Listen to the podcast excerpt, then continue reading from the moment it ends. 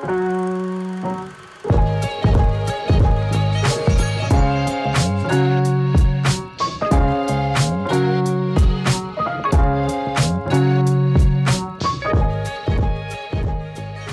me welcome all of you here today. Can you just give it up for Kanji for that amazing time of worship? Come on, guys, that was epic. That was amazing. Just time in worship. Uh, we really we pray that God will bless you and just uh, continue to equip you for uh, a generation that a generation may learn to worship a king. My name is Kevin Kilonzi. I believe I'm new to most of you. Uh, when I'm young, among young people, I go by the name Kev the Rev. And so I'm glad to be here today. I'm from Mavuno Church, and I want to bring greetings from our senior pastor, Pastor, uh, Pastor Wanjau, and Pastor Caro. Can you just celebrate my senior pastors, guys? They are amazing. Uh, I, know. a shout out to my wife of uh, 10 years over here, people. 10 years of marriage. Uh, 10 years this September, and as I like to say, uh, between us, we have 20 years of marriage experience. Uh, together, we have a son. His name is Sean. Uh, he's turning, uh, yeah, yeah, he's turning nine in July, and we thank God for that. Most of you have not been to Kenya, so I got the privilege of just showing you the beauty of all. Oh, come on, look at my country. This is a land flowing with milk and honey. And if you're, oh yes, and if you're single, we have honeys as well. You can come over there and marry one of them. Uh, our country is beautiful. Uh, we are known for marathon running. In fact, one of our ladies there just broke the world record. Faith Kipyegon, if you don't know. And so, if you marry any Kenyan, you'll be running for your rest of your life. Uh, you'll run. You can even run for president and win because we, we are winning in everything that we run in. Uh, run in stomachs and everything. Anyway, this is our beautiful country. I uh, just want to welcome you to visit. When you hear people coming over to Kenya, this is not this is not like a picture that you know that has been polished. This is what you can take on your phone, you know. So so let me just welcome you over there. Can you just appreciate our pastors, uh, Pastor Dallas? I can see Kelly. I can see uh, uh, Pamela and the global team, Pastor Mungai. These guys are amazing. Uh, they have you in their hearts and they pray for you. And so when you see them around, appreciate them because it takes a lot to be able to put something like this every month. And so uh, the leadership team here at Mar- Mariners and uh, through your lead pastor, senior pastor, Pastor Eric, we truly do uh, bless God for you guys back at home. you are doing a great job. Now, a story is told about this pastor who uh, came to, when I say pastor, it's pastor, but you know, in Kenya we pronounce every syllable. Uh, it was written there for a reason, so we need to dignify it and, you know, pronounce it. That's the reason. Anyway, though, so this pastor walked over to his church and he said, uh, uh, he said, every member of this church is going to die. And so someone at the back started laughing. So the pastor was like, This guy didn't hear me. So he invoked the name of Jesus. He said, I was speaking to him yesterday. And he said, Every member of this church is going to die. Now the guy is laughing, beating the floor. He's like, You guys are done. He's laughing. So then later on, after the service, the pastor walked over to him and said, Why is it that when I said every member of this church is going to die, why is it that you kept on laughing? And the guy looked at the pastor and said, Well, Pastor, I'm not a member of this church. And, and, I want you to know that now that you've come to the meeting for 20s or 30s, you are a member of this church. Amen? So, whatever we are going to say today, you are part of it. Don't start laughing and say, You guys at Mariners, you have it. You had it coming. So, whatever you are teaching, I want you to believe it. This is God's word for you. I tell your neighbor, I'm here. I might as well enjoy. and so, whatever you're going to teach here, it's your word. Uh, take it to heart, desire to apply it. And so, what I, what, I, what I, want to encourage you is pick out your phone or something you can write in uh, for my own self esteem issues. Let me see as though I've said, let me believe I've said something epic to be written. People from my country send me all this way. Please write one thing. For the sake of, you know, just, uh, I can go back and say, guys, when I was talking, they were writing. The Lord moved, even if it's your hand, move it. I need to go back and say, uh, when I taught, people moved, even if it's your handwriting. Anyway. I always start with a question of the day. This is the time you turn to the person seated next to you, whom we otherwise call your neighbor. Uh, and, and, you know, you can ask them their name, ask them for their phone number, kidding. Uh, but I want you to discuss this question. What are some things you would do if you had all the money that you ever needed? Come on. Turn to the person seated next to you and discuss that question. Five marks. What are some things you, you do, or definitely do, if you had all the money that you ever needed,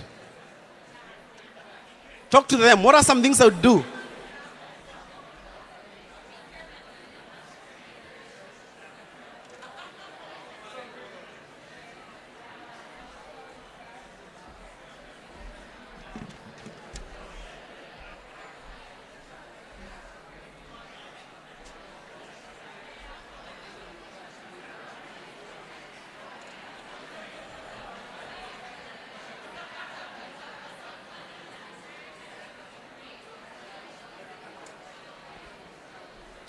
Let me give you 30 seconds, 30 seconds to conclude that.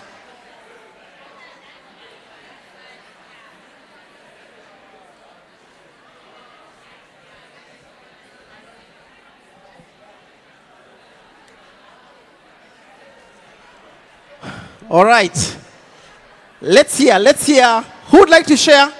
Who would like to share their story? It's, well, it's your truth, so who would like to share one thing, one bold person who went to USCLA or something like that. Someone who would like to share what, what you definitely. Oh, come on, give it up for this lady over here. Okay, I had four things. okay, I would do more traveling, um, more time with my family, stop working, and have lots of babies. Are you single? There's a man over here. Oh, she's single and she wants babies. People. Don't say I didn't tell you. All right, someone on this side, you paid as well. Someone on this side. What would you do? One person. All right, someone on this side. Someone, someone, anyone. No, there's a hand. Oh, thank you, thank you, thank you. I'll give it up for Kevin, everyone. That's right. Um, well, I said I would uh, get a chef for sure. Like so, yeah. Uh, yeah, I would have. Yeah, I would have a chef. But then my wife said, "Well, if you had all the money, I'd stay home, and then I could be your chef." That's what she told me. So, yeah. I know she's like, then what am I doing? I'm already cooking. Good stuff. We all we all have something that would you know want to do someday. We all have that thing. Uh, some dreams in our bucket list that you know I would hope to accomplish this someday. Some exciting experience that you want to be part of. Uh, we all have dreams uh, that are you know a little bit far away, something in the future, something that we'll get to someday. But in the meantime, we get caught up, we have to contend with life now. Do you feel that?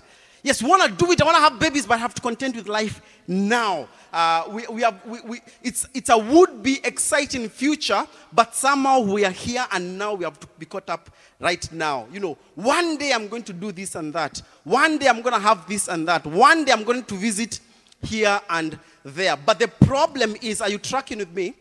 Are you tracking with me? Or the idea is to say yes. Are you tracking with me? Oh, also, when I say what a shock, you say what a shock. What a shock! When I say, what else do I say? When I say, come on, man, you say amen. Come on, man. All right, so the idea is that you respond as well as I teach. All right, uh, I also paid to be here, so so we, we share the load.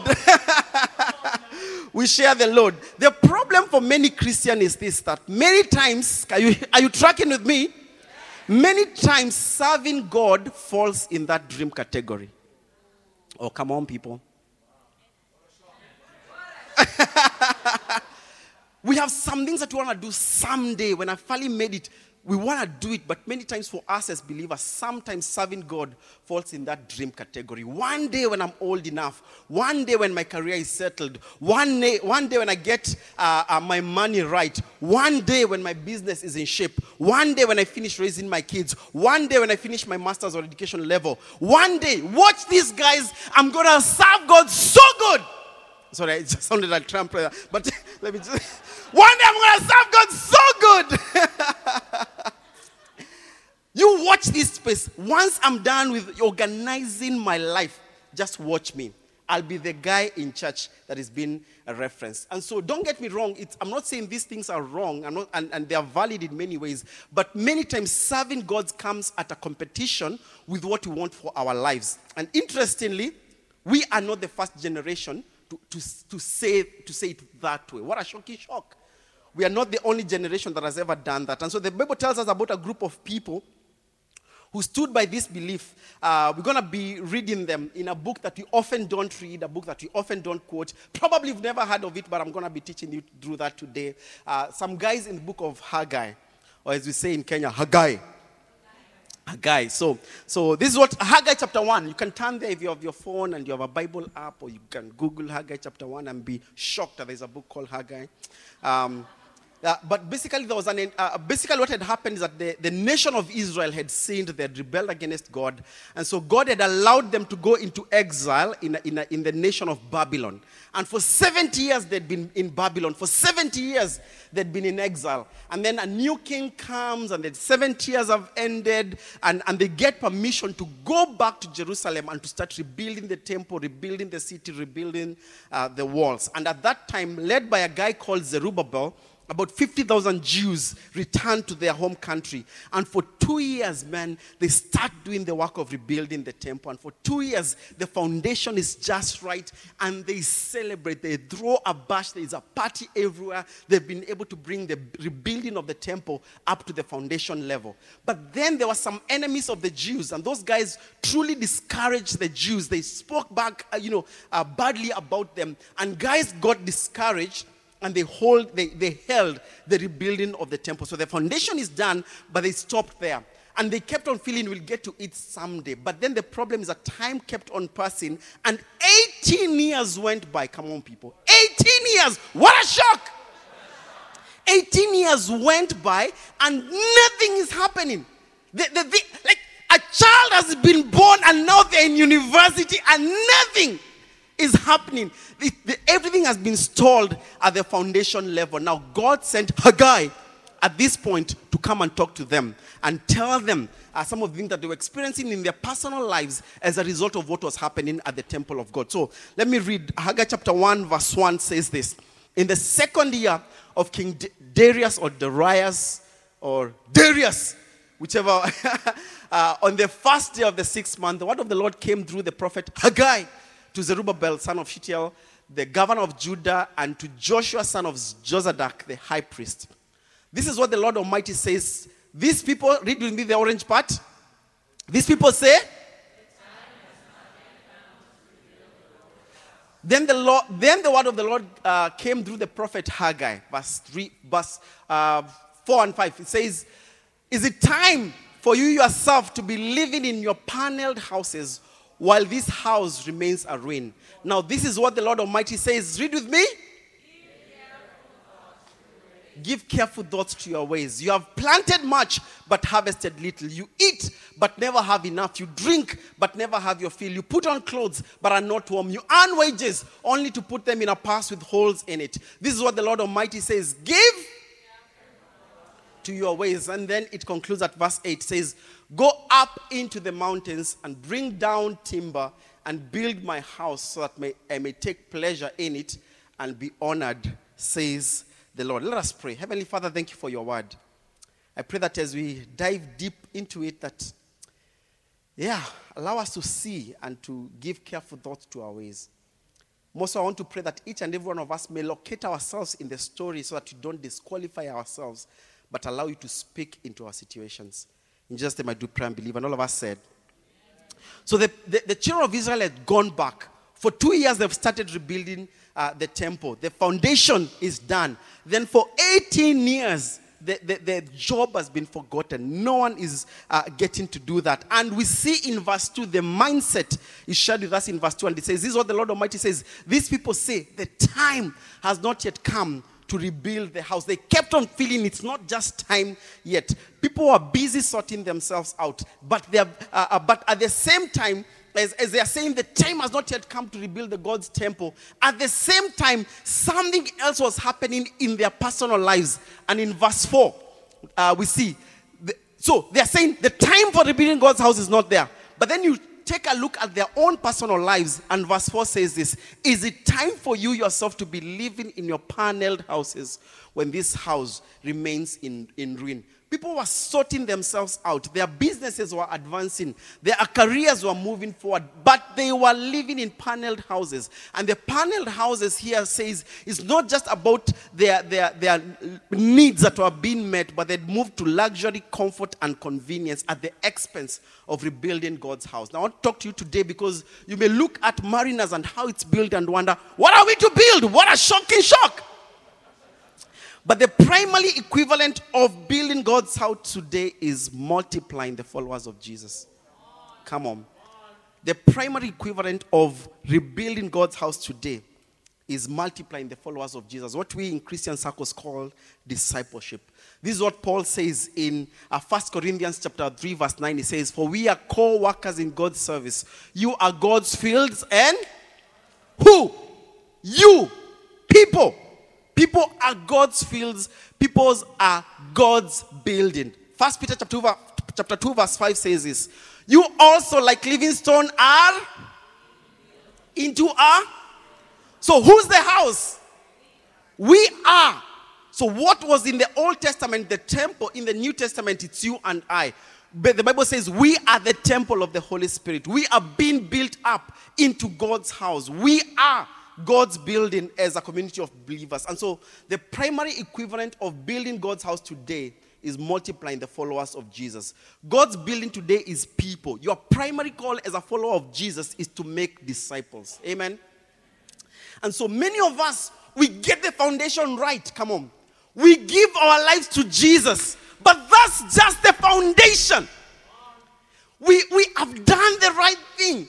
You, you get the foundation right, and then you realize, wait, I have a life to live. And for 18 years, it's very possible that you get going building, you know, houses with panels, and you neglect the building of God's house, making disciples. Why? Because many times you find that you have priorities that are higher in our to-do list than multiplying the followers of Jesus. And we often say to ourselves, you know, I'm not able to serve God right now because I'm too young, because I'm too busy, because I don't feel qualified, because I'm not a pastor. My career is different. I have financial problems, marital issues, health complications. My business is still young. My kids still needs lots of care. And so all these reasons sound valid at the face value, but in effect, God's agenda keeps back on the side. It keeps on being neglected. And Haggai comes and is trying to correct that faulty thinking to the people of Israel because uh, uh, uh, it, you know, it, for them it felt more practical to do their own thing at the expense of God's thing. And in verse 5 and in verse 7, twice within that short passage of scripture, God says this to them. Read with me. Give careful thought to your ways. Friends, 20s and 30s, analyze your life. See what results you're getting. Is that how you want to continue living? Is this all that life is meant to be? It's very possible that the results you're getting today are because of the choices you're making. And so God talks to them through the prophet Haggai and he gives them five things. Tell, tell your neighbor five results uh, of why they were, some things that they were experiencing as a failure uh, to prioritize God's work. And I believe those five results that they experienced back in the day are still the five results you experience today when you fail to prioritize God's work. You may have the foundation right. You are going to heaven. That's not in question if you've given your life to, to Jesus, but that's just a foundation. There's still the rebuilding of God's temple that you need to get into. Are you ready for the five reasons? If you don't want them, I'll take them back to Kenya. Do you want them? Do I take them back to Kenya? I can take them to Liberia. Do I go to Liberia? All right. All right. Are you going to write them down? All right. Number one, when you fail to prioritize God's work, your work becomes unfruitful. That speaks of unfruitfulness. This is what verse 6a says. Verse 6a says, You have but unfruitfulness. You have planted much, but harvested little. The, the, the, picture here is of someone who hustles a lot. They put in time, they put in effort, they put in thinking in their business, their career. But despite all their hard work, the results they get are not commensurate to the effort they've been investing in. And many of us today, you can look at your life and you realize, in spite all my education, can still get to have a good job. Oh, yes, I go for job interviews, but then they tell me not to call them. They'll call me and they never get back to me. And at some point, you're like, I'm gonna save you airtime. I'll call you back every day. yes. But then, you know, they never get to pick up your call. Somehow you have great ideas, but none of them gets to be established and fruitfulness. And God is saying, give careful thought to your ways. Maybe the, the, the, the, the things that you're experiencing are, are symptoms of something else. God is a God of blessing, and when you work in God, there is fruitfulness. Hard work is good. I'm not saying hard work is bad, but when you put in hard work and there's less results, that's unfruitfulness. And you have to come and reconsider and say, What is happening? Give careful thought to your ways. Maybe the results you're getting today could be because of the choices you're making. Number two, when you fail to prioritize God's work, you won't keep up with your needs. You won't keep up with your needs. That speaks of scarcity. This is what verse 6b says. It says, You eat, but never have enough. Speaks of someone who's always consuming, but regardless of how much they consume, they always have more needs. There's more money, uh, there's more month at the end of their money. You know, their needs always, uh, uh, their, their, their, their needs always outstrip their supply. You have a job, but you're always broke. You got the promotion, but you're still broke. You know, there's a time my wife and I calculated, and we were like, if we just get this extra money, we are good. Then my boss, as awesome as he is, he give me, he gave us that extra, and we're like, ah, where did the money go? I thought when we just get the money right, we'll be better. But then you, you have the money right, but then you know the need is still there. And you wonder, what a shocking shock. What's happening here? You know, you buy food and you're like, this shopping will last us the end of the month. By day 15, where did the shopping go? What a shocking shock indeed. Your prayer was answered, but the need is still there. God is not a God of scarcity, people. God is a God who gives over and above, so that in all seasons, having all you need, you can be found faithful with every good work. That's what the Bible says. And so it's very possible that the results you're getting today could be because of the choices you're making. Number three, when you fail to prioritize God's work, you never get satisfied.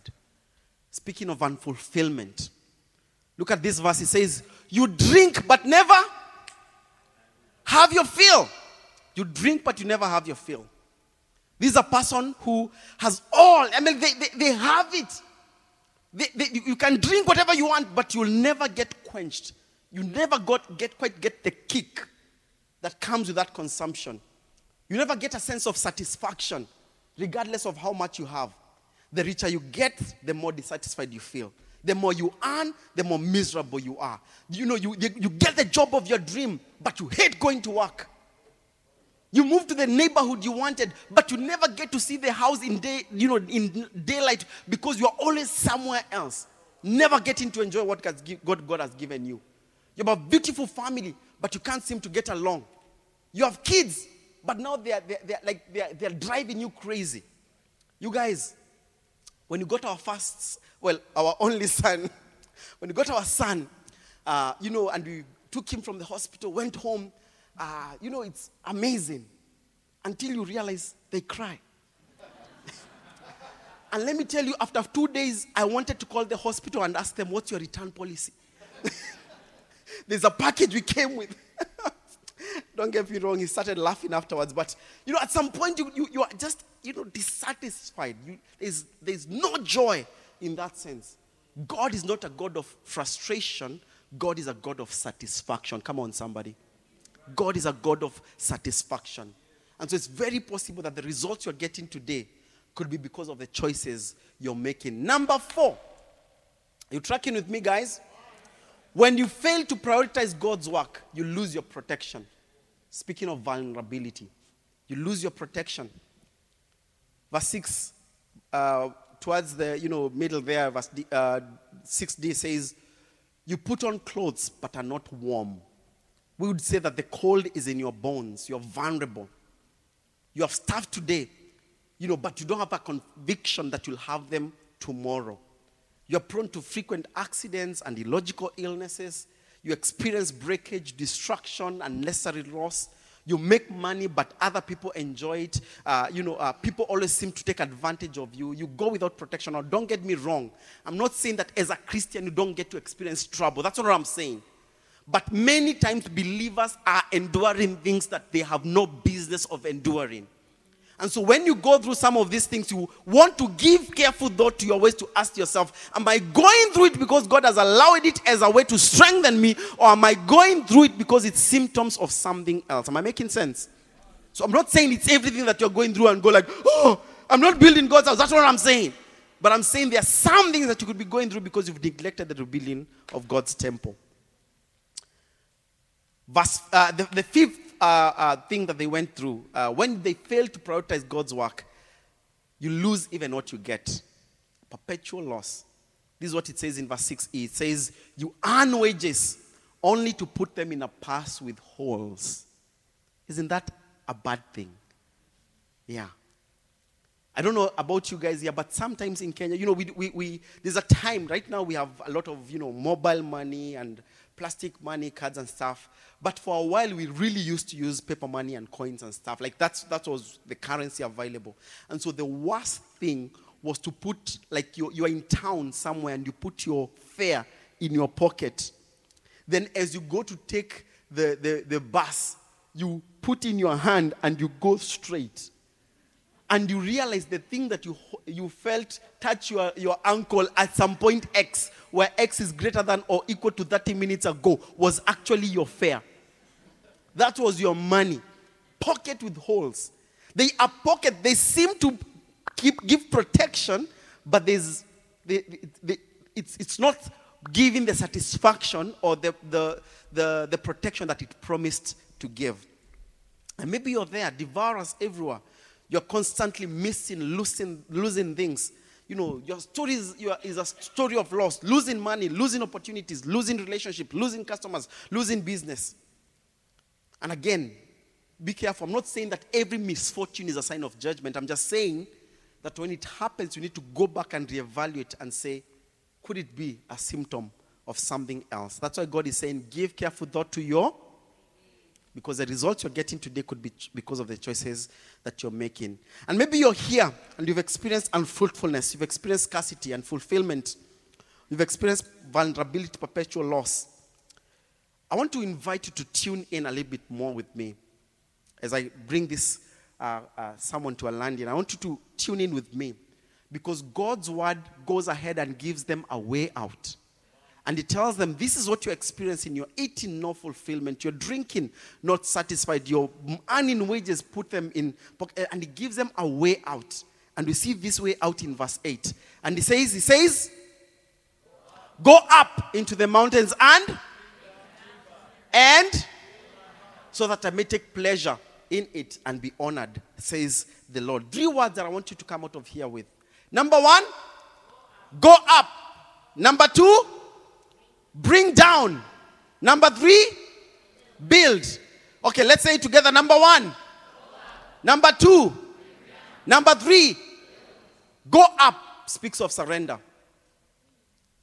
You know, God is inviting them to go up the mountain and find wood and bring it down to build the temple. Going up, surrender is not easy.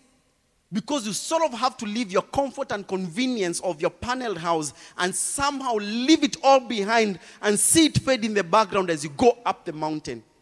And it's a treacherous road. You know, people don't make roads in the mountain. Okay, you know, for most part.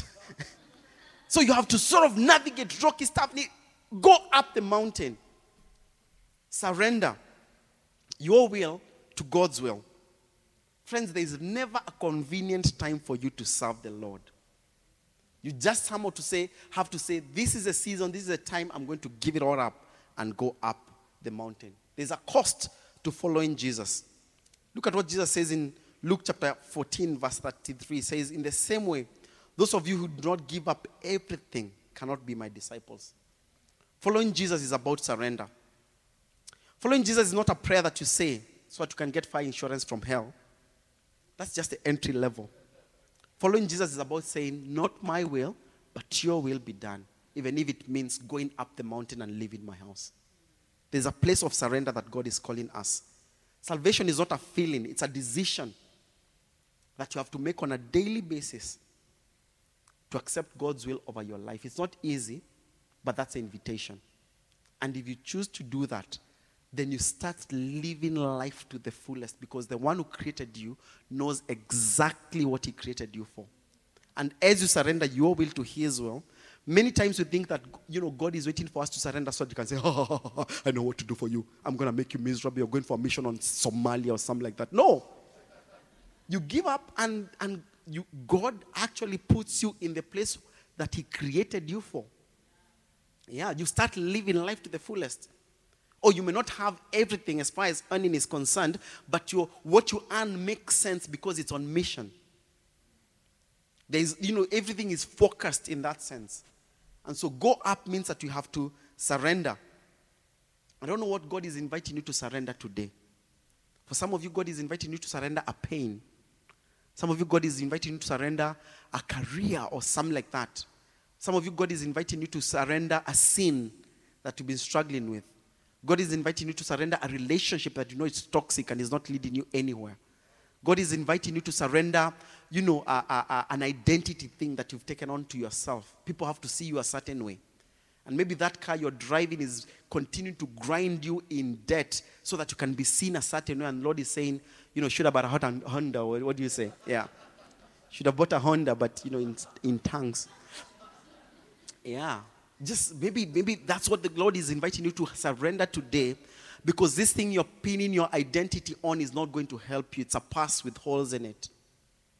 Number two is bring down. Speaking of resources, somehow God tells them, go up the mountain, and they were to invest their, their sweat, their bodies to cut timber. This is something they did, and they were to bring the result of that work back down. Resources. They want to invest their labor and bring the results of their labor to build God's house. And something God, you know, will demand resources and, and sacrifice from you. In the Bible, there's literally nowhere in the Bible where you see people worshiping without a sacrifice. Worship is not a song that moves your emotion, as much as that is good. But that's just beginning. Worship is you move by emotion and then you give of yourself to God. Otherwise, the Bible says, These people are worshiping me with their mouths, but their hearts are far from me. Many times, if you want us to know you're a true worshiper, don't show us your prayer list, show us your shopping list. Come on. Oh, what a shocking, shocking deed. Oh, yes. We are all worshippers until the pastor says, Tithe. Hey! We are all worshippers until you hear people going on a faith adventure and they're asking you to support them, and you're like, I am busy right now. I'm, you know, I have a shopping list right now. What a shocking shock. We thought you worship. But it's a song that moved you. Show us your wallet, and we'll tell you how, how spiritual you are. Oh, yes. Serving God will demand of us to give. A follower of Jesus must be willing to say, you know, as believers, many times we think that God only owns the first 10%, the tithe. And so many times, even me, sometimes I tithe in church, I'm like, God, we are done. Now let me para whatever I have to do. Like the 90% is mine, God. Don't tell me until next month, God. Friends, God owns a hundred percent. He tells you what to do with the first 10%. But then he's still expecting you to wait on him for what to do with the 90%. What a shocking shock. Oh, yes. So after you've done the 10%, perhaps God shows up after two weeks and says, What did you do with the 90% of my money that was entrusted to you? Because God owns, you manage. Yeah. And sometimes, you know, sometimes you, you need to be able to come and say, Lord, what you gave me, I paid rent, I paid this, I did this, I did this. Yeah, I was still found faithful as a steward. And it's the person who's found faithful with little that much is added. Amen. Yeah. I wish I would tell you there's a you know quicker, shorter way, but my personal conviction and, and experience is that when you've been found faithful with little, God is like, ah, finally someone who knows how to take care of resources. Give them more. They know how to manage my resources. And so somehow you have to say that your car, your house, your job, your money, your family, your time, your reputation is really God's car, God's house, God's job, God's money, God's family, God's time, God's reputation. It has to become to that level. And, and, and your work, go up. That work that you put in, that timber, that space you spend your, you know, eight to five sort of deal, that place has to start rep- re- representing God's nature. Yeah. It ham- well, there's a congregant in our church who, who is, um, they, their job is um, they, they, they, develop projects, yeah? Real estate. And as this conversation, as we held conversations like this of how is your workspace representing God's, you know, nature and, and helping to advance God's kingdom, they started building their houses, and on the top floor, they'd build a church. Yes. And they started inviting Mavuno Church to plant a church in every block. And now their block are like 4,000 people and, and stuff, like, like many people. But at the top, they build a church and they install a, chap, uh, you know, a chaplain there who takes care of the block spiritually, but it's a church on Sunday. And so currently, everywhere they are developing a project, a church is being birthed. Come on, somebody. Even as our prayers is, Lord, give them land. Lord, help them to develop. Lord, hey, we, we travel in the spirit for them. Is your pastor losing sleep because of your job? Yeah. It needs to become at that level. Let me just say it slowly. Do you know when Muslims build, they, there's always a mosque in every project? Yeah, in Kenya, you know, they're building many malls, and there's always a mosque somewhere because their job is not different from who they are as, as, you know, in their belief system. It's only Christians who, this is my spiritual life, and then this is my real me. We need to sort of integrate them. Let me finish this so that I can be invited next year. Psalms 122, verse 9 says this says, For the sake of your house, oh, come on, somebody. For the sake of the house of the Lord our God, I will seek your prosperity. That David got to that point where he was saying, For the sake of God's house, I'm going to seek his prosperity. And it brought meaning to every war that he engaged in. Finally, build. Build speaks of engaging, engagement. God doesn't say, Go up the mountain, bring down timber, and give it to qualified contractors called pastors so that they can build my house. what a shocking shock. He says, Go up, bring down you, you, you, you, you, 20s and 30s, you build. Don't bring them to Dallas for them to go ahead and it, you build. You run a rooted group. You start a life group. You invite. Oh, come on, somebody. You do it because the Lord wants you. The pastor's job is to bring you over here, inspire you, and then send you out to meet with your people. What? Do it. You do it. That's who you are created to be. Can I just invite the music team to come and give us a music so that you can just conclude this? Come do something emotional and then we'll worship. you were created to be a kingdom builder. You are put here on earth and the day you gave your life to Jesus, that's the day you started living your life of significance and purpose because God is inviting you to build God's house. There is no other way that your family, that your neighbors, that your workmates are going to encounter Jesus unless you start saying they are God's house and God's building, and I'm here so that I can be able to fish them out. God wants you to represent Him everywhere you are as a kingdom builder. Is God against you living your life of purpose and developing your career and having nice things? No. God is not the enemy of progress. God wants you to succeed in every way. The question you're having tonight is a question of priority. Are you doing these things as a priority in and of themselves, or are you doing them as a, you know, as a, as a subservient to a higher priority of seeking God and His righteousness, and all these things being added unto you? Matthew chapter 6, verse 33. But seek first the kingdom of God and His righteousness. Everything we have, everything else that we're seeking for, family, is a zero. Tell your neighbor it's nothing. Tell your neighbor it's, not, it's nothing. Tell them it's free, like serious. Tell them it's nothing. The car is nothing, it's a zero. The house is nothing, it's a zero. The relationship is nothing, it's a zero. And the problem is that we seek for many zeros. Then, towards the end of our life, we look for the one. Seek first the kingdom of God. And so, all these zero make nothing because the one is at the very end. But the Lord is saying, Seek first then every other zero makes sense. Come on, somebody. Every other zero will make sense. Your relationship will make sense. Your car will make sense. Your house will make sense. Your ch- Come on, somebody. Seek first. Do it first. Let it have priority. Let it. Oh, come on. Seek first. Seek first. You may start small but you'll be doing something. May start by arranging chairs, helping out with the sound, running the ProPresenter, arranging meals, telling your friend come over, being an usher, but you'll be doing something. As you become faithful with that, God will keep on expanding your horizons on what it means to build God's house. My prayer is that we'll see an army arise because there's a generation spinning out of control, people. We cannot be comfortable. There's a generation that is dying without knowing Jesus.